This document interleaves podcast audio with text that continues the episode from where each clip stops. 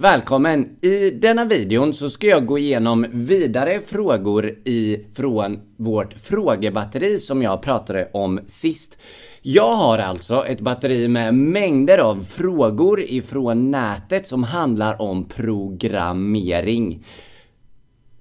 Frågorna är hur, eller den första frågan vi ska gå igenom rättare sagt är Hur programmerar man? Förra videon vi hade förresten så gick vi igenom vad-frågorna. Nej, det gjorde vi inte. Herregud. Vi gick igenom är-frågorna. Är programmering svårt? Är programmering 1 svårt? Är programmering matte? Är programmering kul? Eh, är programmering någonting för mig?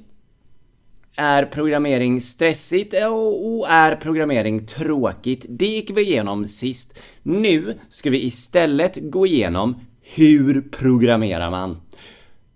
Eller ja, vi ska gå igenom hur-frågorna, men den första är hur programmerar man? Så hur programmerar man? Punkt. Okej, du, du, du börjar med att öppna upp en editor eller någon typ av kodredigerare och börja skriva kod och sen beroende på vad, du, vad det är för språk som du vill, eller som du håller på och skriver, så, så kör du den här koden. Antingen behöver du kompilera den, alltså du behöver köra den genom ett annat program som översätter koden du har skrivit till kod som din dator kan läsa. Eller så kör du den direkt i ett program som eh, alltså, som, som översätter och kör koden samtidigt. Så det är två olika typer av sätt att programmera.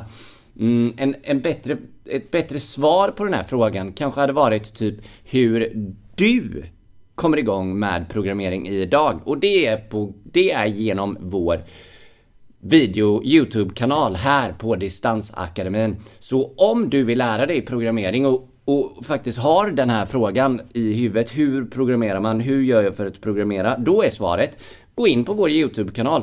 På denna YouTube-kanalen där du ser denna videon så finns en, en, det finns en liten sektion som heter spellistor och i Bland de här spellistorna så finns det bland annat en webbutvecklingskurs där vi går igenom HTML, CSS och JavaScript. Det finns en Python-kurs där vi går igenom Python.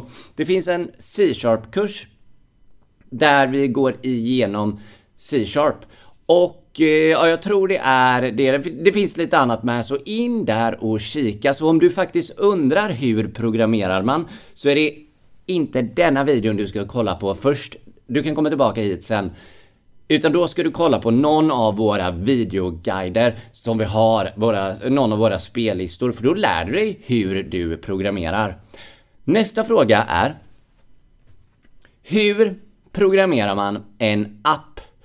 Och eh, det finns en mängd olika, alltså alla de här frågorna är så breda så det finns alltid hundra olika svar på dem. Men jag, men jag ska försöka svara så övergripande men ändå, ändå liksom eh, genomförligt kan man säga så, som möjligt. Hur programmerar man en app? Eh, beroende på vad det är du menar med app, om vi börjar där, men jag, jag förutsätter att du menar en mobilapp, en, eh, en app för iOS, alltså en iPhone-app, eller en app för Android. Då behöver du lära dig ett programmeringsspråk för just den enheten och det finns tre olika vägar du kan gå här. Antingen kan du lära dig att programmera Android-appar och då är det Kotlin, heter språket du ska lära dig då tillsammans med Android Studio. Eller så kan du lära dig att bygga iOS-appar och då är det Swift du ska lära dig istället. Och eh, Xcode, det kräver att du har en, eh, en Mac-dator för att kunna bygga de här. Om du inte är riktigt hacksig och får igång Mac på din PC. Det går kanske, jag vet inte. Jag har aldrig försökt och aldrig heller lyckats därför. Eh, men, men det går säkert att, att lösa. Mm, men den tredje vägen, tredje vägen, är att du lär dig JavaScript eller något annat språk som låter dig bygga eh, webbappar, eller egentligen inte webbappar. Det, det låter dig bygga appar till båda enheterna samtidigt. Det var det jag försökte säga. Du, ska alltså, du kan alltså bygga en app med hjälp av JavaScript Eh, i, i ett ramverk som heter React Native. Och då kan du bygga en app med en kodbas för Android och iOS samtidigt. Så istället för att bygga en iOS-app och en Android-app, eftersom du nästan alltid om du vill bygga en app, vill bygga en app för båda enheterna, för du vill släppa den på båda enheterna. Oftast. Eh, så därför skulle jag säga att om du vill bygga en iOS-app och en Android-app, lär dig JavaScript, lär dig React och sen lär dig React Native i den ordningen.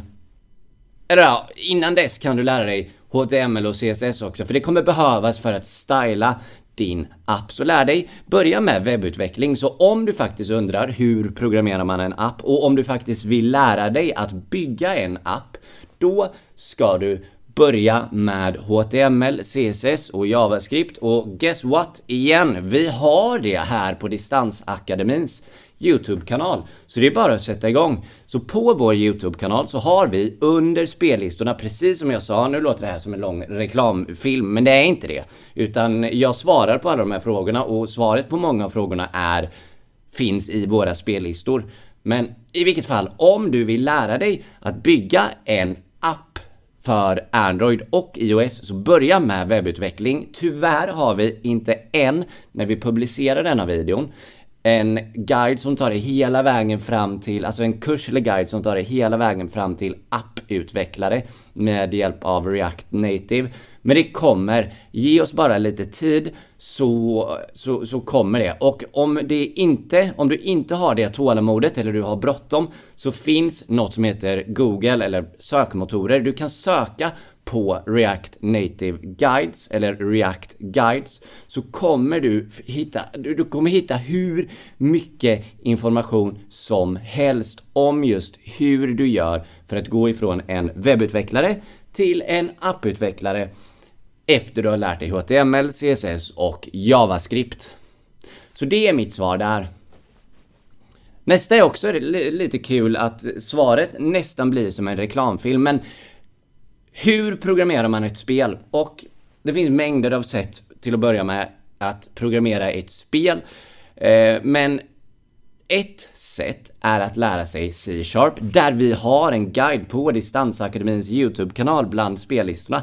Så igen så är det liksom där vi hamnar. Men en till sak jag vill säga är att vi håller på att släppa en hel kurs i just spelutveckling med hjälp av spelmotorn Unity. Så om du vill lära dig att bygga spel med hjälp av spelmotorn Unity så har vi en kurs och jag kommer lägga en länk här nere i eh, Doobly-Doon kallar de det för jättelänge sedan. Jag vet inte ens om de säger det längre. När jag började titta på YouTube för länge sedan så kallar de det Doobly-Doon. Men i alla fall, beskrivningen på den här videon så kommer jag lägga en länk dit du kan gå för att beställa eller beställa, vad ska jag säga, eh, alltså skriva in, om du skriver in din mailadress där så får du det första avsnittet i vår videoguide, i vår eh, spelkurs, spelutvecklingskurs direkt till din mailkorg. Så då kan du börja redan idag. Så när du ser denna videon kan du komma igång och börja bygga ett spel. Så vill du börja lära dig bygga ett spel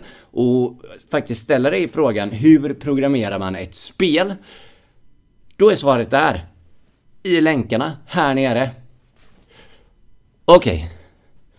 Nu har vi tagit en hel del frågor som har eh, som har varit nästan reklamfilmsaktiga i svaret. Men nästa fråga förstår jag inte ens. Så eh, här kommer den. Hur programmerar man? Ska se om jag ens läser rätt här.